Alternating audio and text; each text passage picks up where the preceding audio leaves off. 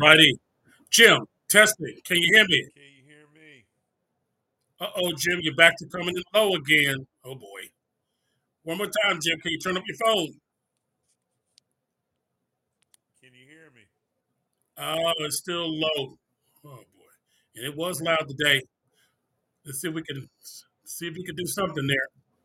All right, I'm gonna I'm gonna need you come back to Dr. Kemp. Mm.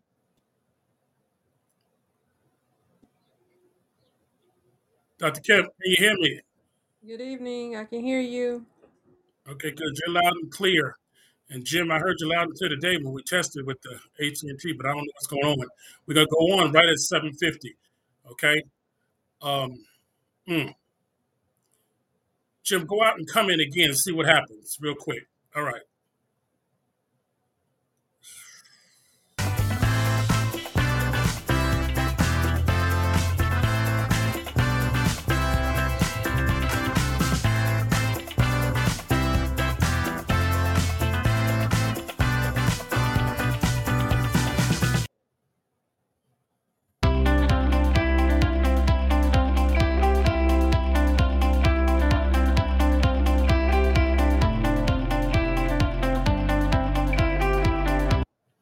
Okay, Jim, try to come in again.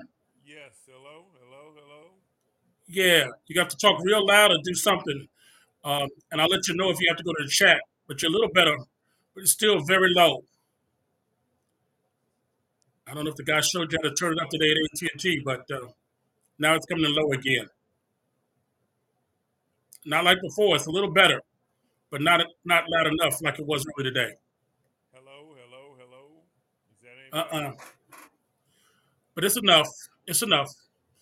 If we have to go the other way and, and have you sign in, we'll do that. But right now, we'll go. Just got to talk real loud. Okay. Sounds good. We're going to go on at 755.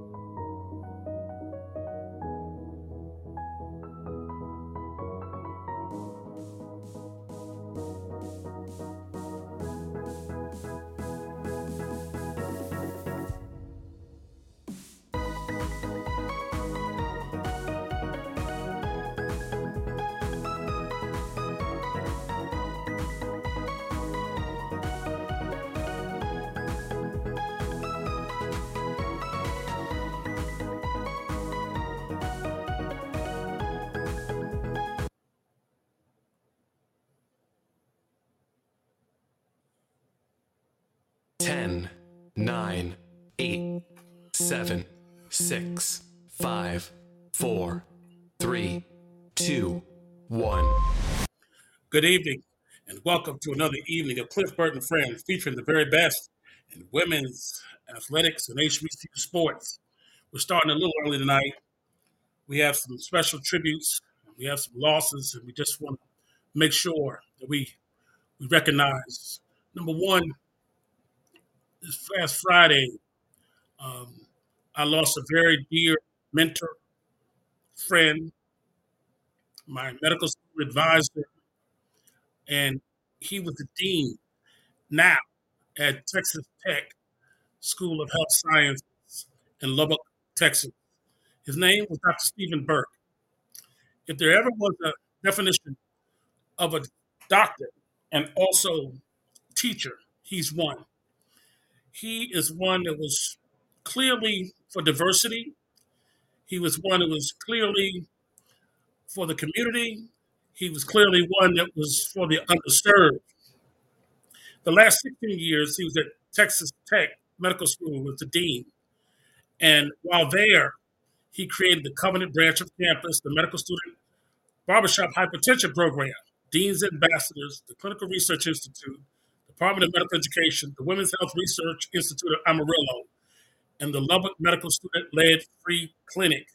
And they grew throughout all of Texas in about 108 counties. He was an innovator, but more than that, he was a man of very, very, very high integrity. Not only was a trailblazer, but uh, Tedd L. Mitchell, MD, Texas Tech Mercy System Chancellor, who was uh, previously served as the president, stated this Dr. Steven Berk was a man of integrity and dedicated servant leader. Healthcare and the future physicians across our 108 county service area experienced significant advances due to his innovative leadership and personal commitment to the care for others. I want to say personally, before he went to Texas, this man was the chair of internal medicine at East Tennessee State, where I went to medical school. He was my direct advisor. And if there's anybody that would stick close to you, thick and thin, and I had tough times in medical school, it is Dr. Steven Berk. And this is echoed from every student, every race, every social class who he has ever touched or laid hands on. So Dr. Steven Berk will dedicate the show to you along with your lovely wife Shirley and your two sons, Justin and I believe Jeremy was his name. And we want to thank you for all you've done for the field of medicine. Dr. Steven Berk. And I just want to thank our team for allowing me to do that. Now, Marlo, are you there? Good evening, everyone. I'm here. I'm here. All right. Jim, are you there? Yes, I am. Okay, that's a little better. We can hear you. That's good. That's good. And uh, we want to welcome Jeff tonight. He's back with us, uh, listening online. And um, as we often do, we celebrate the lives of those who touched us dearly. And uh, last week we lost none other than legendary Tina Turner at age 83. And, and Dr. Kemp has something for us at this time. Dr. Kemp, Um, yes. Good evening, everyone. I just want to say, first of all, foremost, happy Memorial Day to everyone. Thank you all for your service, the men and women who served ahead of us and died for our freedoms. And Dr. Burt, I'm just so sorry to hear about your mentor, Dr. Steven Berk. Sound like he was a wonderful physician and man. And thank you for his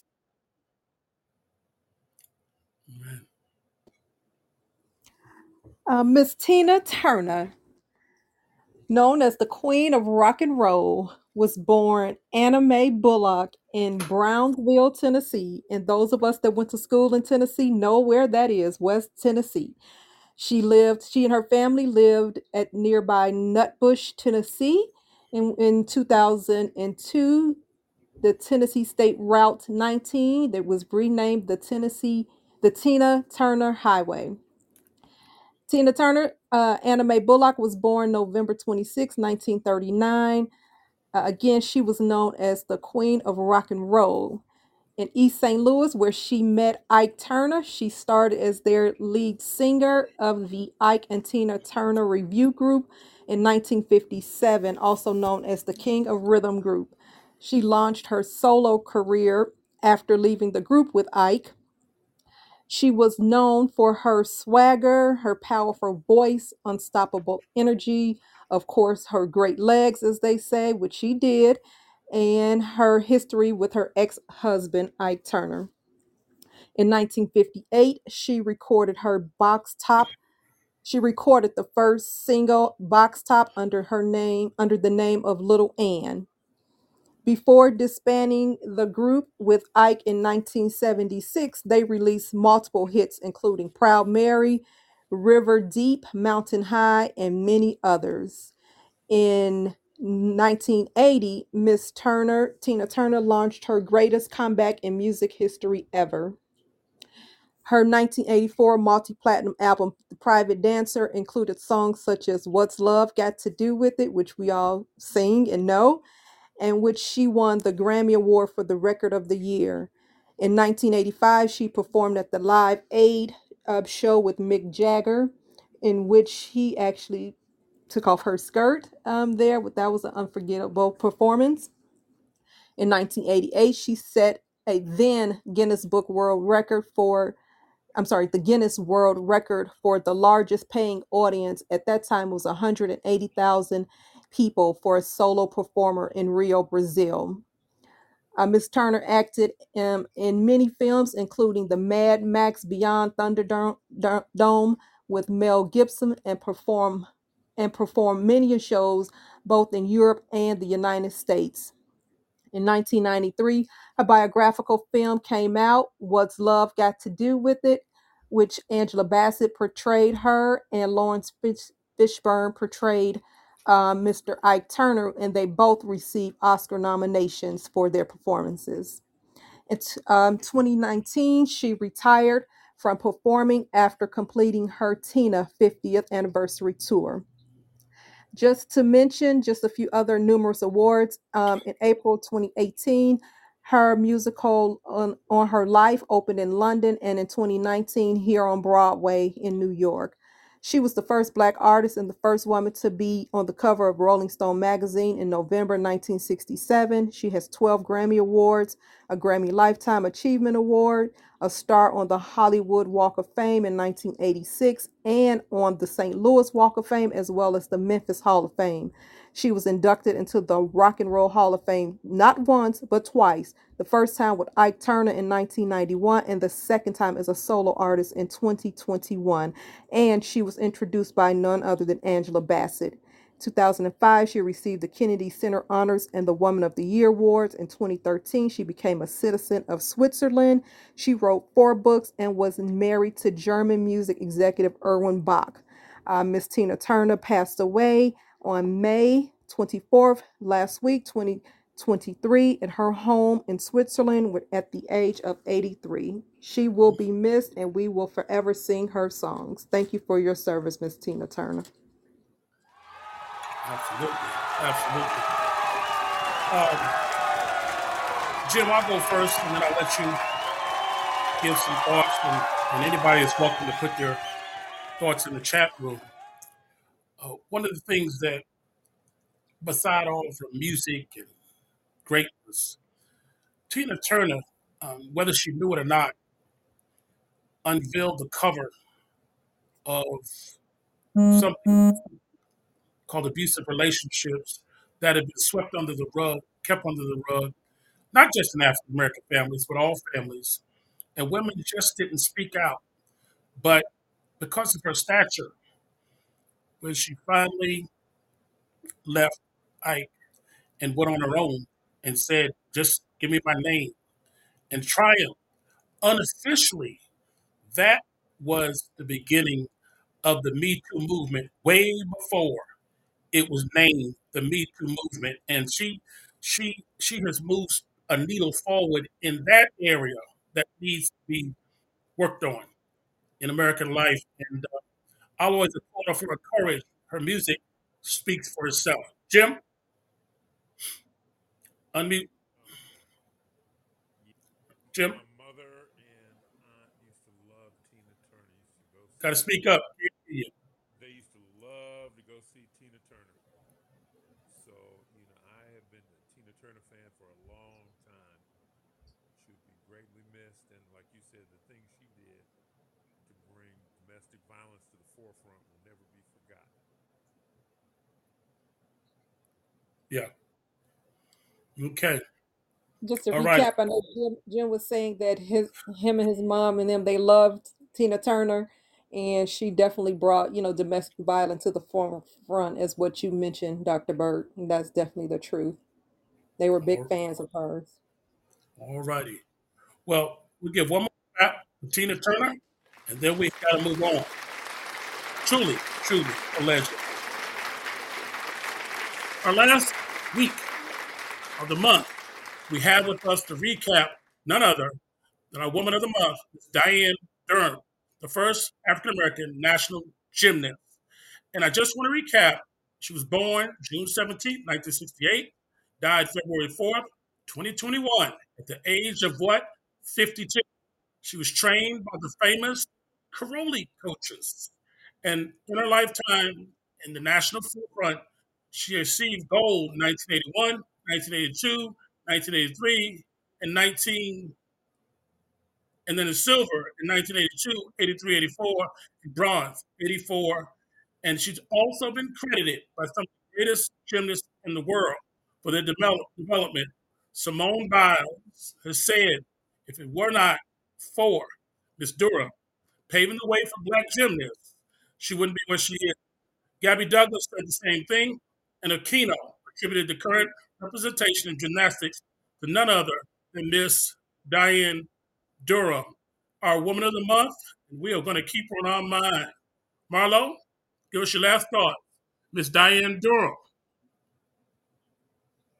Again, thank you once again for bringing her to the forefront. She was um, a, a wonderful gymnast, you know, based on her uh, status um, here, and um, a neighbor of mine, um, just by being from Chicago, uh, born in Indiana, uh, but then eventually moved and lived in Chicago, and and has definitely left her stamp uh, there. So thank you so much again for her service and bringing her to the forefront.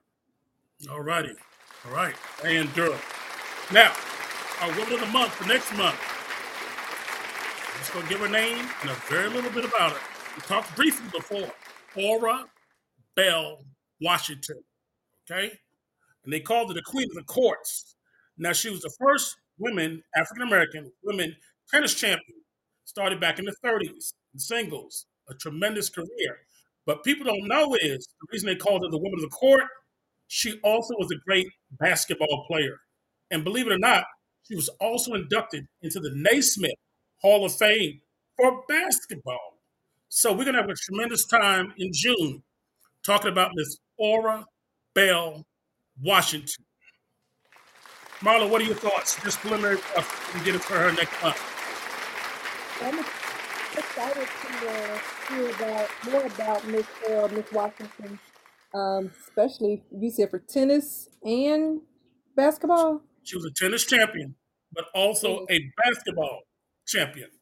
Yeah. Wow. Mhm. Yeah, I can't wait. I'm excited to learn more about her. Yeah. People don't talk much about her. And Mm-mm, so, uh, yeah, not at all. Um, Jim, type in the chat. What do you think about Earl Washington? Type it in the chat, and we'll uh, we'll read about it. Okay, we'll read up on it. Now, the French Open has started. We're going to get to the details of that a little later. But young Coco Gauff, she said she has a net worth of six million dollars already. But right before the French Open, Coco Gauff signed a deal with a six billion dollar company. Now, the deal's not for six billion, but she's aligning herself with a six billion dollar company. And so I just want to say this young lady is um, the name of the company is Bose, Bose AirPods. You can look them up. And uh, she also recently signed a multi-year endorsement deal with New Balance. This most recent one is with Bose, their American audio equipment company, and uh, they're a six billion dollar company. So she's she's uh, as they say, go big or go home. Look like she's going big. Dr. Kemp, what do you think? Oh, definitely. I'm so proud of Coco and her parents, um, you know, behind this deal because everybody knows who they are and the uh, American Audio Equipment Company. They're real big, um, you know, known for their great speakers and, and everything. So, um, and then she has uh, her own tennis shoes that's being made, um, you know, to help her younger brother, I think. because he's Mhm. a Marvel fan. It's called Twisted Net. So Mhm. I'm I'm looking forward to seeing what they look like during the French Open. So way to go, Coco. Oh yeah, Coco Gauff, Coco Gauff. Jim, see if you can unmic. If we can hear you. What do you think about Coco Gauff? Got to holler in the mic. Okay, Coke. I mean, this is a great deal for her because Bose sells high quality equipment, and I think to put her stamp on that, you know, this would be great for her in terms of her endorsement capabilities. Sounds good. Okay. So great deal for as Jim is telling us. Great deal for Miss Coco Gauff. As they said in the article, a boss move for the young lady. A boss move. All right.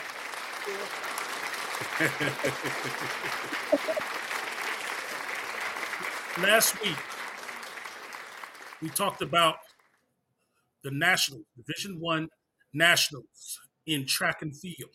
Okay, and uh, they're going through the qualifying, or they went through the qualifying May 24th through 27th, and uh, the championships will be in Austin, Texas now, uh, June 7th through 10th. The top 48 athletes in the country were invited for tryout, the East and the West, some in California, some in Florida. Well, there's one HBCU that has done extremely well. North Carolina A&T track and field team uh, from the SWAC conference. Do I have that right, Jim? Or they MEAC? I think it's Uh, SWAC. Nevertheless, they placed six women and six men in the NCAA Division One track and field championships in Texas. And uh, sophomores, Raheem Hayes, 46.74, and junior Shamar Chambers, 46.84 in the 400 meter dash. So they're doing their thing, okay? And also um, on the women's side, Paula Salmon, Jada Griffin, both qualified in the 100 meter hurdles and 400 meter dash, respectively. They're favorites to make it to the finals. So, you know, they're doing well. Now, there's six of them, 12 of them, six women, six men, all going to the national finals from North Carolina A&T. So, way to represent the HBCUs. Marlo, let's talk about the Aggies over there. What do you think about this accomplishment? That's exciting. That is very exciting. You just, definitely proud of North Carolina A&T for sending that many student athletes, um, Yeah. you know, down there to participate. Yeah. And in Texas, and them, you know, and then they made it all the way through all of the preliminary heats, and uh, I mean, that's an accomplishment. That many, um, you know, men and women that are going to the championship. I'm excited. I can't wait. I hope that it's. I know it's been they've been adver- uh, uh, televising it, so I definitely hope they televise this one. Um, Oh, yeah. you know, next week in, in Texas or in the next couple of weeks that's coming Oh, yeah. in Texas. So I'm excited. So excited for them. I'm rooting for them all the way. Jim, your thoughts? National championship, track and field, North Carolina A&T, Aggies representing. I believe that's Jesse Jackson School. Oh yeah, the Reverend. Yeah. Jim? But I believe they're they're listed as being in the MEAC. I thought I, maybe football they got out of the MEAC, but I guess they're still in the MEAC for track and field. So this Okay. is an accomplishment for them. Got it. Got it. Well, They're MEAC, they're in the MEAC. The MEAC. Go ahead. They're in the MIAC conference. That's what I put in Google and got, but I, I'm thinking they're in the Big South. So I'm, All righty. up on that. Well, we'll be following up with them and definitely to make sure that they um, see how they do come June. All right.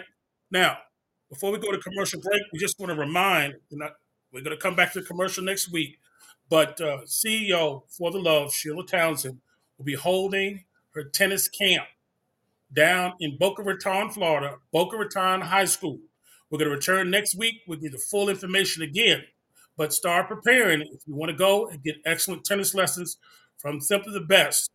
She coached one daughter who played college tennis. She coached another one who's a pro playing in the French Open. She was also a teacher, a coach, and a player herself in college. So that is For the Love CEO, Ms. Sheila Townsend. We'll take a break and we'll be right back in one minute.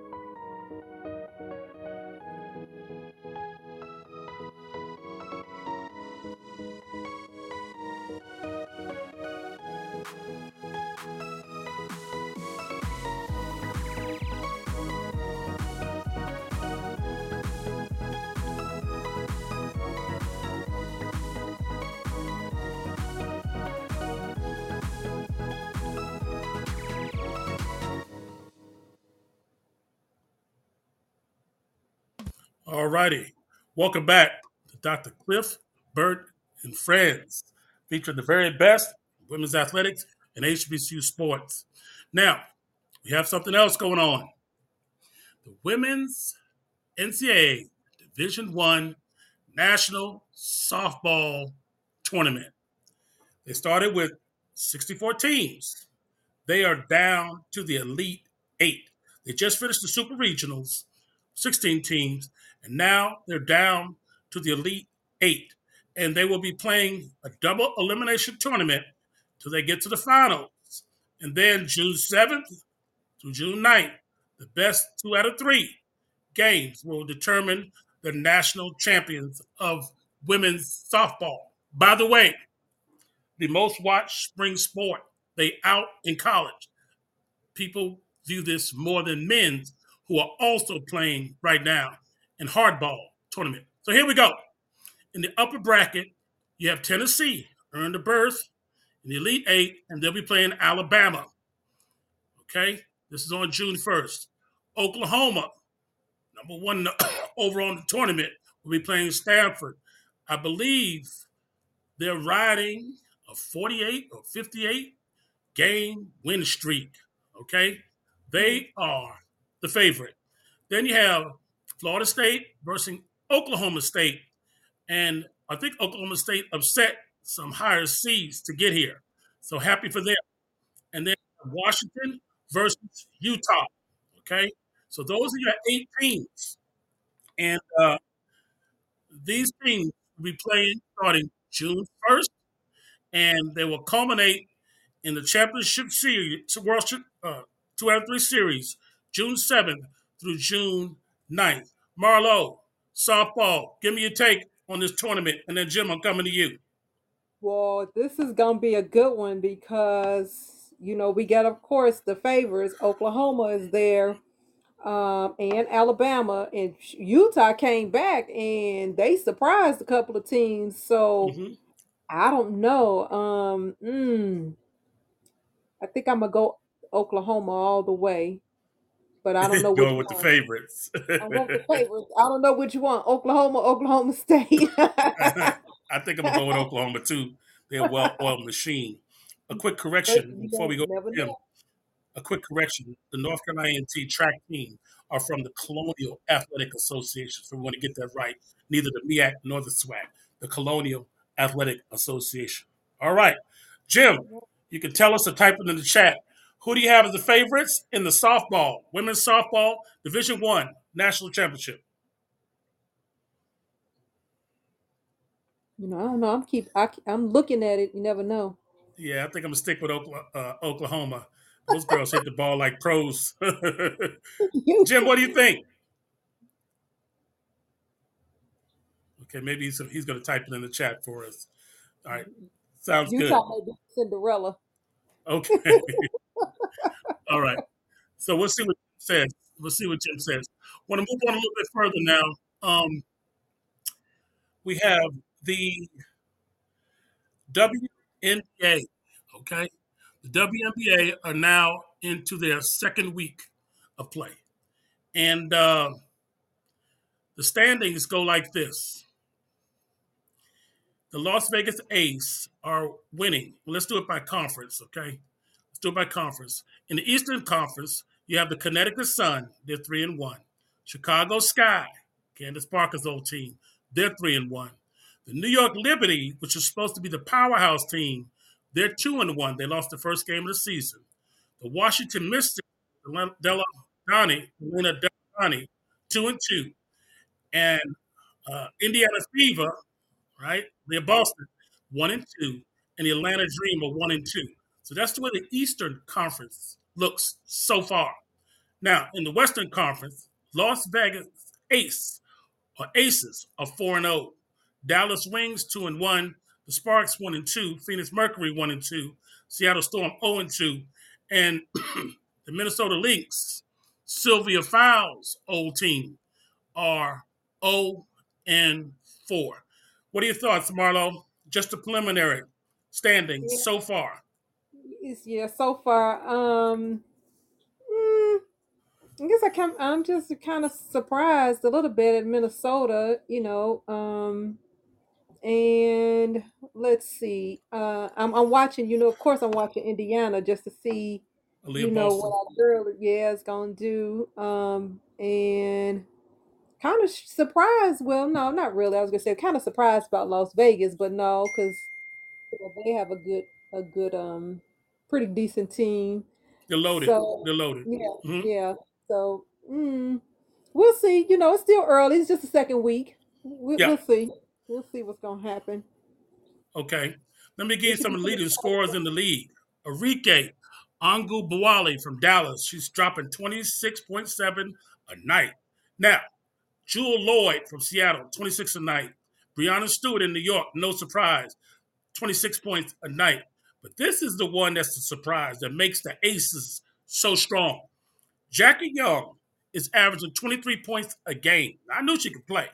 She's in there with Candace Parker, uh, A'ja Wilson, the MVP from last year, and they have one more great player, Chelsea Gray. So Jackie Young is the leading scorer on a team that's loaded with superstars, and they are going to be a hard out this year. And then Satou Sabally from Dallas is averaging 22 points a night. Now, the rebounding leaders, Alyssa Thomas, Connecticut, 11.3, and Alyssa Smith from Indiana, 11.0. Breanna Stewart, okay, she's number three in rebounds, 10 a night. She's also number three in scoring. Brianna Turner, 9.3 a night, and A'ja Wilson is leading the way with 9.3 a night boards for the Las Vegas Aces. Now, the last thing on this stat, and I could do assists tonight, but we're going to do blocks. Marlo, who do you think's number one in the league? Uh, hopefully, it's Brittney. Brittney Griner, 3.7 blocks a game. You got it. Natasha Howard, 2.7. Jewell Loyd from Seattle, 2.5. Nia Coffey, 2.3. And Kiah Stokes, the former UConn Husky standout, at 1.8. We'll get into assists, steals, and three pointers next week. But the ladies in the WNBA are off and running. Yes, they are. And give them a hand. They're doing a good job. Give them a Oh, hand. yeah. They're doing a, a actually they're doing a what? A great job. Yeah. Yeah. Uh, you added a few comments in the chat. I see it. I see it. LSU lost. UCLA lost. Jim says, don't be surprised in the baseball if Oklahoma loses, even though they've won 50 games. Indiana broke a 20 game losing streak versus the Atlanta Dream in the WNBA. And of course, the Las Vegas Aces are looking good early on. You got it. So we will Mhm. keep up. We will keep up. All right. Last thing before we go to the break tennis, the French Open. Okay. And in the women's division, we've got five of the ranked top players are favored to win it. In singles, Aryna Sabalenka from Belarus. Okay. She's uh, the second favorite to win it. The first one is Iga Swiatek from Poland. And, and now she's tough. She's favored to win the singles. Uh, uh, second. Alina Rybakina, and she's from Kazakhstan. K Z A K H S T A N. Now, Marlo, Jim, let's type in the chat. Who do you think's number four? Marlo, I'll let you guess on this one. Probably know it. Four. Fourth rank in the tournament. She made it to the finals last year. Coco. Coco Gauff, you got it. She lost last year to Swiatek in the finals. So um, she entered into the draw in Paris. She won one time the season and she reached the third round of the Tulip Advance Madrid at home. But uh, we're looking for big things from Coco Gauff. And then number five is, Ons Jabeur. She's from Tunisia. She's had a lot of injuries this year, but these are the top five favorites that are picked to win in singles of the French Open. Next week, we'll talk more about the doubles. Of course, we're looking for Taylor Townsend. She's in the singles as well. She qualified, but uh, we're going to look for her in singles, but we're also going to look for her in doubles because her doubles team is ranked number six in the world at this time. One more issue before we go to break. On the French Open. Sloane Stevens, who's ranked number 30th in the world, who's also won her first round match this year in the French Open, is complaining of racism and the many racist um, things that she's receiving on social media. And even though she says the FBI and others have gotten involved, it seems to be getting worse. Not just from French people, but from people around the world, from women of color who are on this tour. And uh, she just is bringing the issue to the forefront and hope something can be done about it. What are your thoughts on that, Marlo? And Jim, put your thoughts in the chat.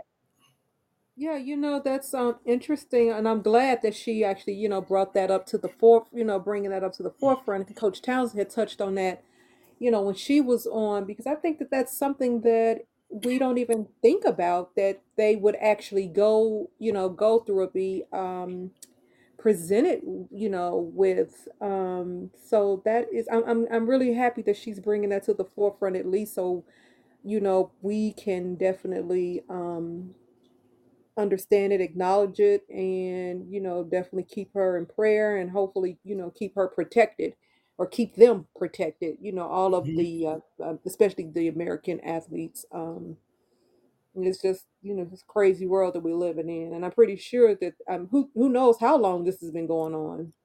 Yeah, as Jim says, sad that we're still dealing with this in hmm 2023. But we are, unfortunately. So, um, what can we say? What can we say? All righty. Well, I'll tell you what, we're going to take a break. I'm going to see if we can get Jim to either turn his mic up or talk real loud into it because we're going to start the men's segment in just a second or we'll use the chat strategically. Okay? We're going to a break.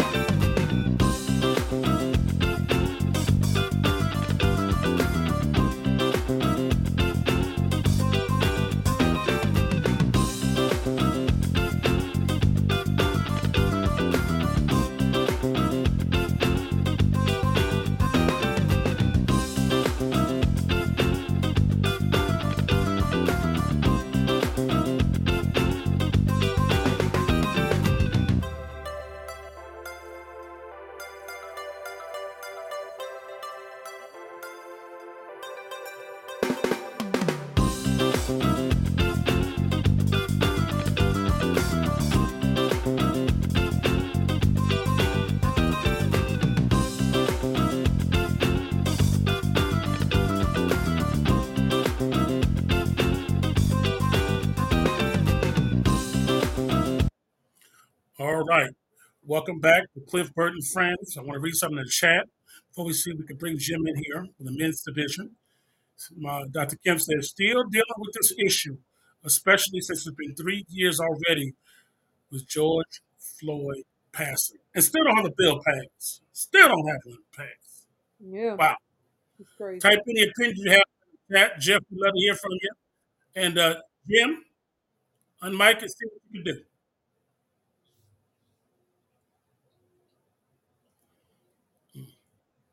Okay. We're going to move on with baseball news. The men's SWAC tournament. They had a baseball tournament, and um, the bas- baseball championship, Florida A&M, the Rattlers, they won it nine to six. They defeated Bethune Cookman, and they placed five players on the all tournament team. So let's go Rattlers! Yes. I guess my question uh, that I would have for Mr. Jim is, uh, do these, or how come the SWAC champions in their division uh, are not playing in the NCAA Division One tournament? Uh, they don't get an automatic bid, or is this a separate thing? Because they're Division One, so they do not get an automatic bid. FAMU. It'll be interesting to see Jim's response. Okay, so Yeah, you would you would think that they would, like you said, seeing how they are, um, you know, since they won. And I, I wonder h- how does that work in terms of, um, so I guess their seasons is kind of like automatically it goes, it, it continues after the students are finished. okay, so now Jim says they are in the Division One tournament and they play the University of Florida. So we'll have to keep up with that. Wonderful. So they are okay. And what about the MEAC championship in baseball? Um, let me see if Jim has that answer for us because we want to see who won that and who they are playing in the NCAA Division One tournament. Because um, we want our team to have a great chance to go ahead and win the uh, national championship. So we'll we'll check back in on that. Now, NFL training camp updates. NFL training camp updates. Uh, let's talk here. In the, go ahead, Dr. Kemp. No, I'm just saying already. Wow. Oh yeah, oh yeah. Uh, some of the things. Let's talk here in New York. The Jets. They have the quarterback from Green Bay, uh, Aaron Rodgers, and he's in camp right now. Um, they say he's getting along with the team fine. The other night he was at the Taylor Swift concert, which was at MetLife Stadium. But uh, the Jets are finished, uh, are projected to finish in second or first in the division this year because of him.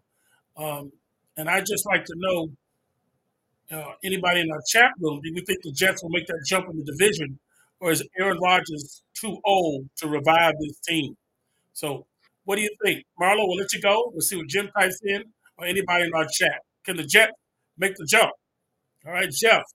Uh, I, I, Jeff said, "Ain't gonna happen, Captain."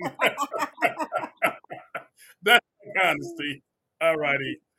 Jeff, think Jeff, Jeff, type in who do you have in the division? Who do you have in the division this year with the Jet? Who do you have? Well, let's see what you say. Uh, so that's one thing. And then the uh, the other thing is the running back, Marlo. He was with Dallas last year. I don't think he's been picked up yet. The one they cut, um, Elliott, Ezekiel Elliott. really. Wow. Yeah, I don't think he's been picked up by anybody yet.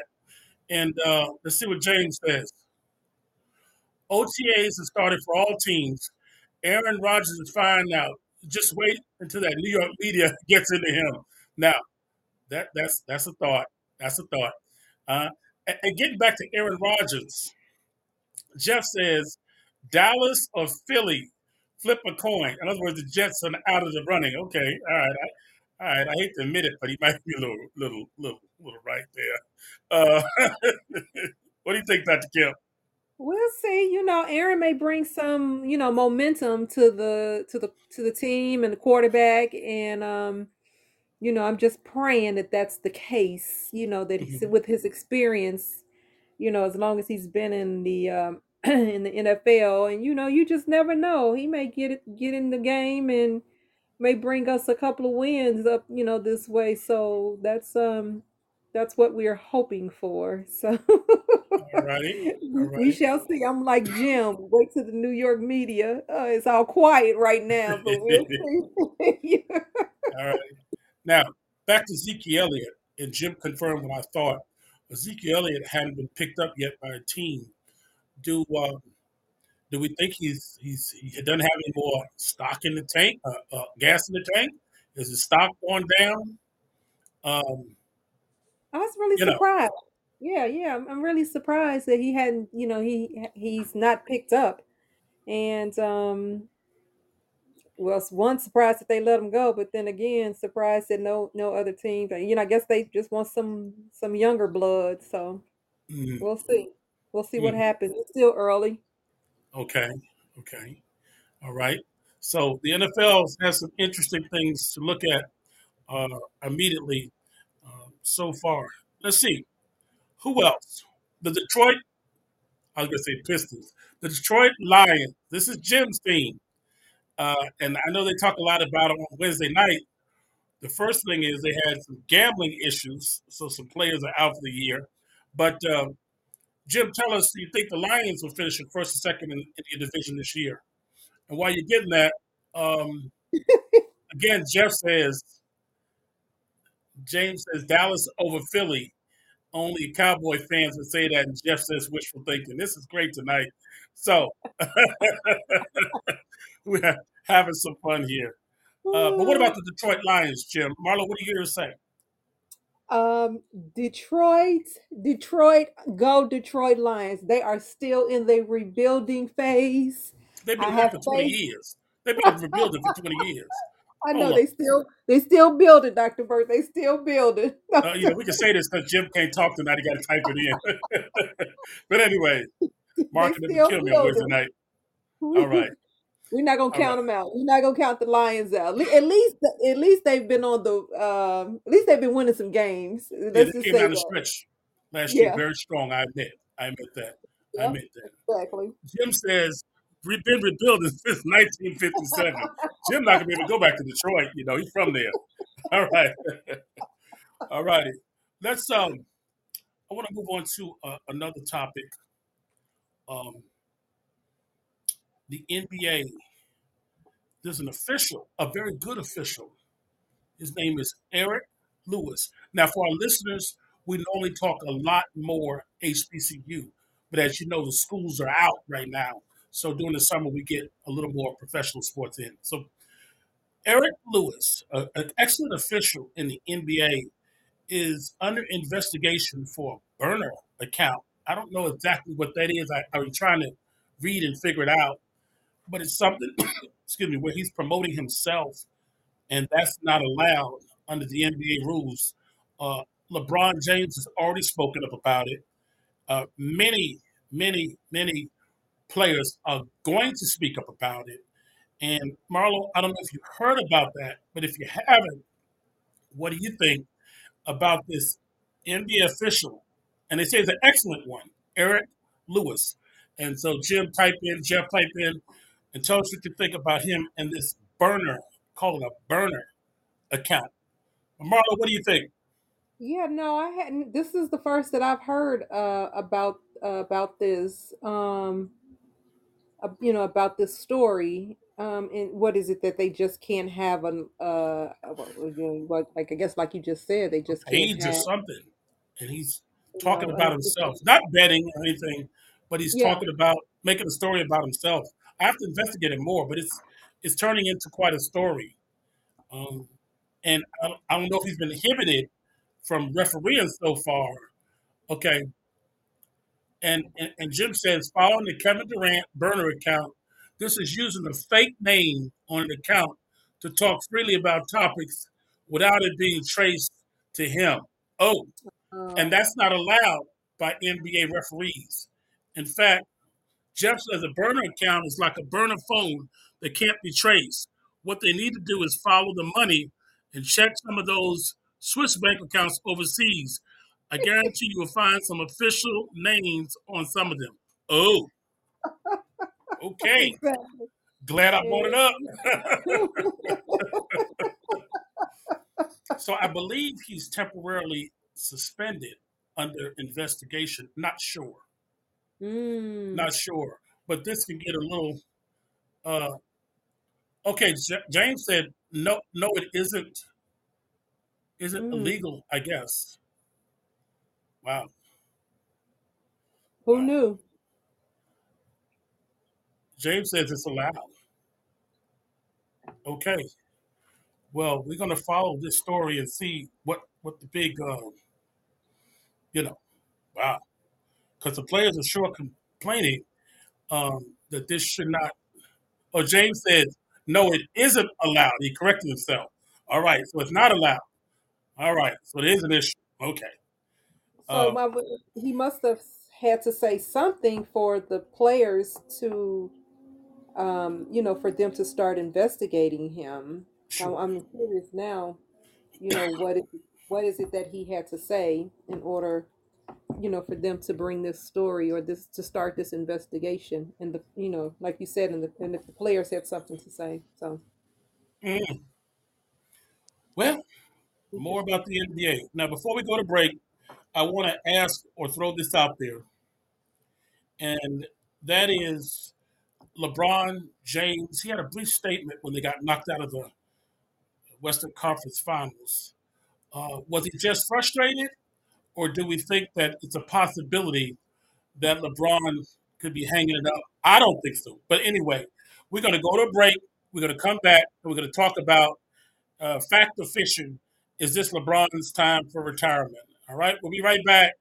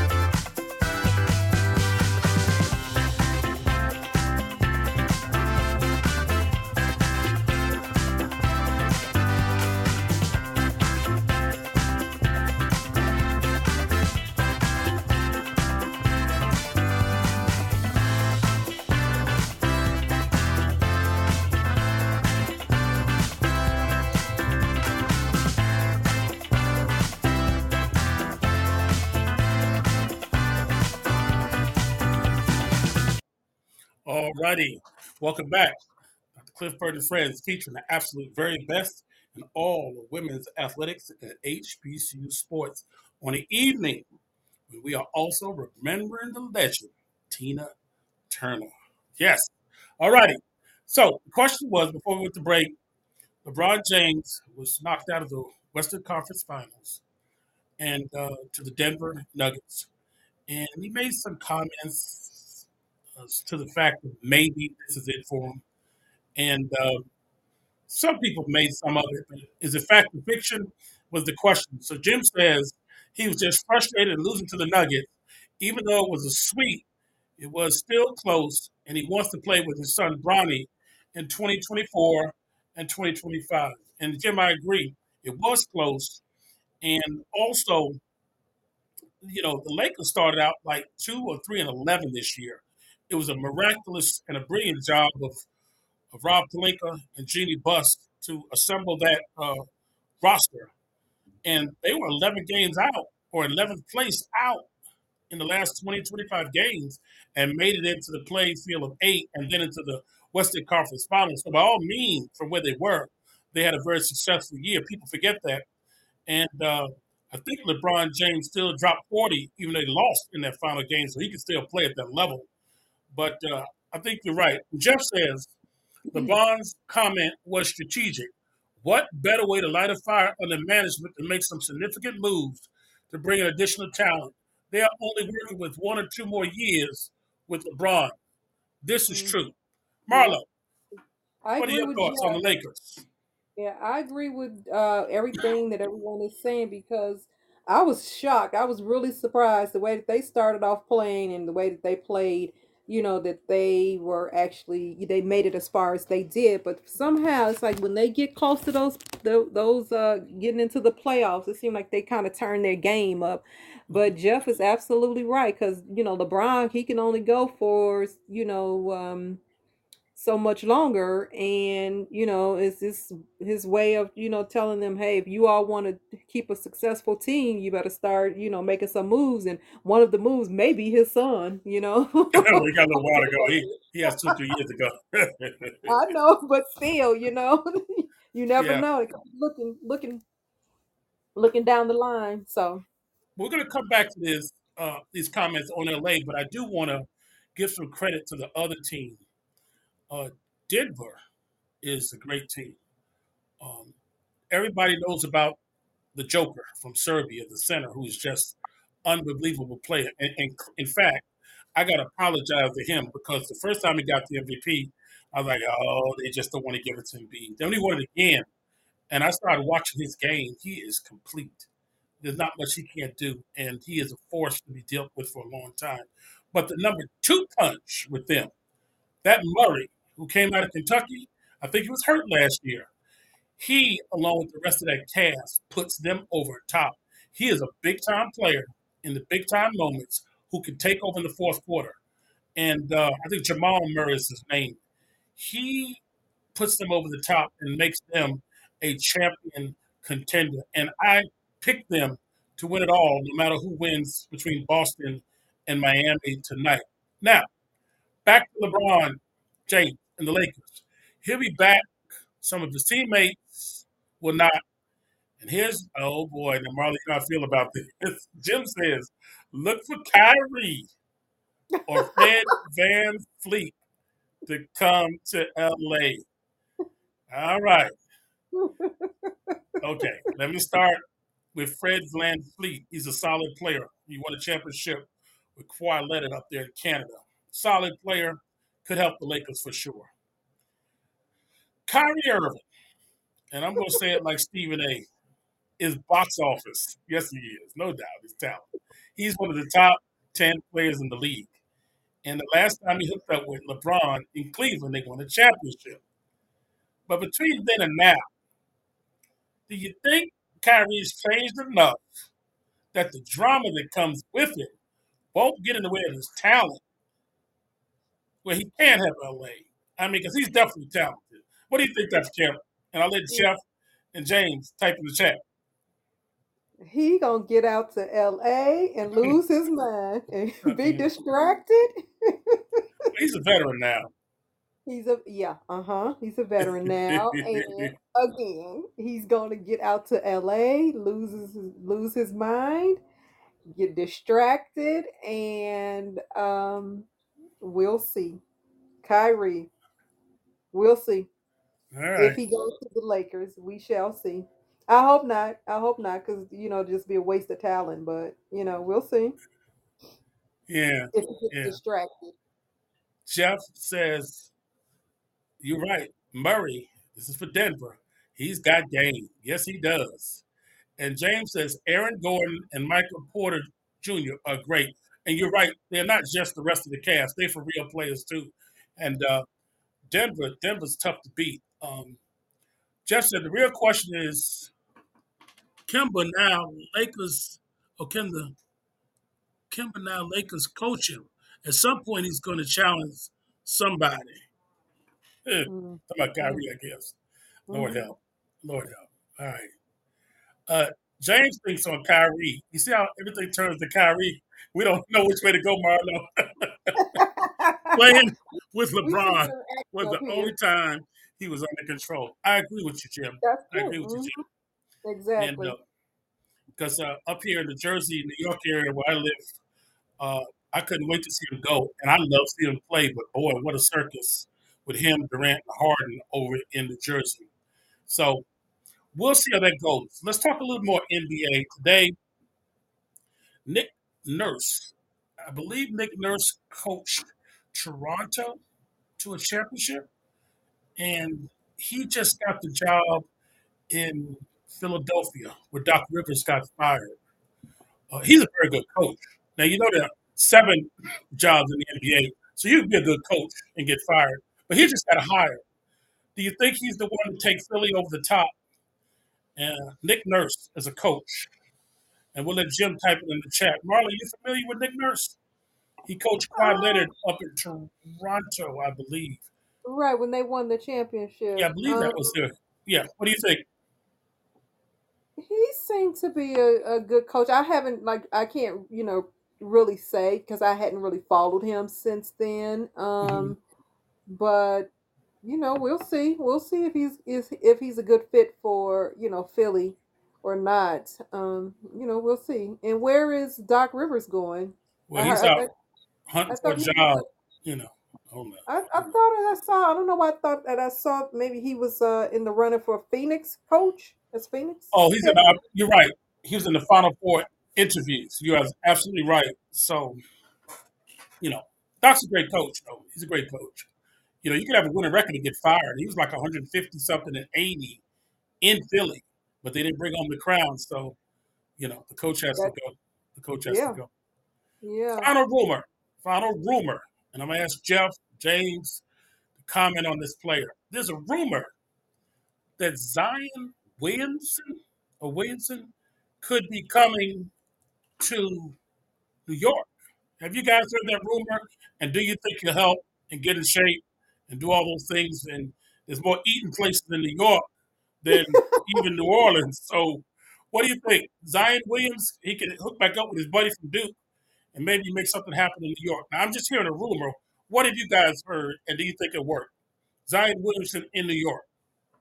I, I I don't know. I, I don't know. I mean, New York seemed to be, you know, this year they were gelling, and um, you know, be interesting to see how they do, you know, next season. But I mean, if he's not coming up ready to play, and um, then don't come, don't come. So we'll Yeah. see. Zion has only played in a third of the games uh, since he's been in the NBA. He's getting hurt, and you know, of course, his weight is always an issue. And uh, when he's played, he averaged about 25, 27. But And he Jim hasn't played says- that much. Huh? He hasn't played that much. Yeah. And Jim says it correctly. No, again, the New York media would crush him. Now, they're not going to play that like in New Orleans. You sitting there, 280, can jump through the gym and never trying, but you dunking and warm up, but they say you're not ready to play. Because that's what he did in the playoffs this year. He was dunking and warm up pregame, I mean, before he got in the arena, but said his mentality wasn't ready to play in the playoffs. It's sat in street clothes. They're not going to play that in New York. I agree. So we'll see. We'll see. Mhm. Another week in the NBA. One more subject. And we talked about this last week a little bit, but uh, Jim, and I want you to type in the chat. Jim Brown. You know, he, he died, and then, um, you know, we talked about it, and he did so much for the game. But what do you think his, his, his, his, his Jim? Okay, Jim was RJ Barrett would be part of any package for Zion. In other ways, they would trade him. Okay. Jim, what do you think about Jim Brown? Comments about Jim Brown before we get out of here. I'll let you type it in. The legendary Jim Brown was the greatest runners to ever run in the NFL. Okay. So Jim says, arguably the best athlete ever. Whoa. That's a tall order. If we had Yeah. to have, go ahead, Marlo. I was gonna say, you know, just reading about him, you know, because when he was out of the league, you know, when pretty much when we were growing up, so it's it's um, you know, and then you had the a- other athlete, the other great athletes um, that came behind him that would always reference him. So um, I I just hated that we didn't get a chance to like really really see him you know, perform. Um, but I, with his stats and everything, yeah, he, he, yeah, was definitely, definitely one of the greats. Yeah, Jim said he played in only 12 games per season. That's true. These guys are playing 16, 17 games a season. He got all those yards in 12 games a season. And then Jeff says, Jim Brown, considering the era he played in, he may be among the best conditioned athletes of all time, mentally and physically. Is in the mm-hmm. Pro Football Hall of Fame. This is Jim again. And also, oh, I forgot about that. He's in the Lacrosse Hall of Fame. Jim, Yeah. Jim Brown. Yeah, we just Yeah. read it last week. So, yeah, yeah, we have to start thinking about him and being uh, one of the best athletes of all time. Uh, Marlo, I'll give you a challenge.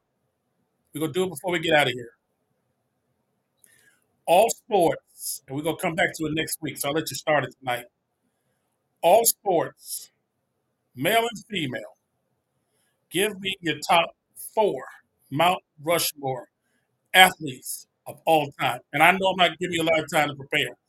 I'll let Jim Jeff type it in, and then we'll come back again next week too. Best, I'll go first, but the best. No, uh-uh, no, I'm going first. All Okay. right, hurry up. All right. So Michael Jordan, Serena Williams, um, let's see here. Um, I'm trying to think of somebody from baseball. You know, I'm trying to be diverse. Um, come back. That's that's my first two. Michael Jordan, Serena Williams, my first two, I and then have come back. Serena Williams. Okay, here we go. I do have Serena Williams on there. Um, people won't think of this person much.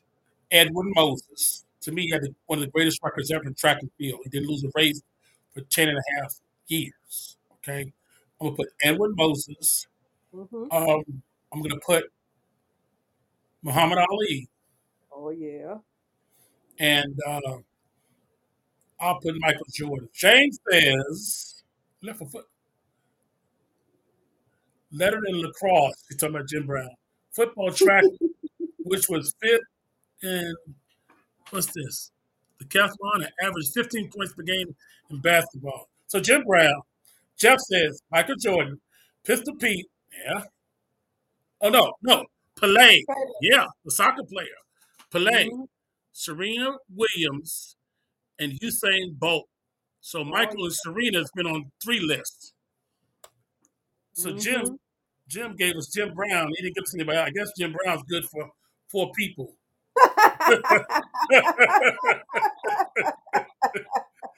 All right. Exactly. Hey, we've had a great time. Listen, we had a great time.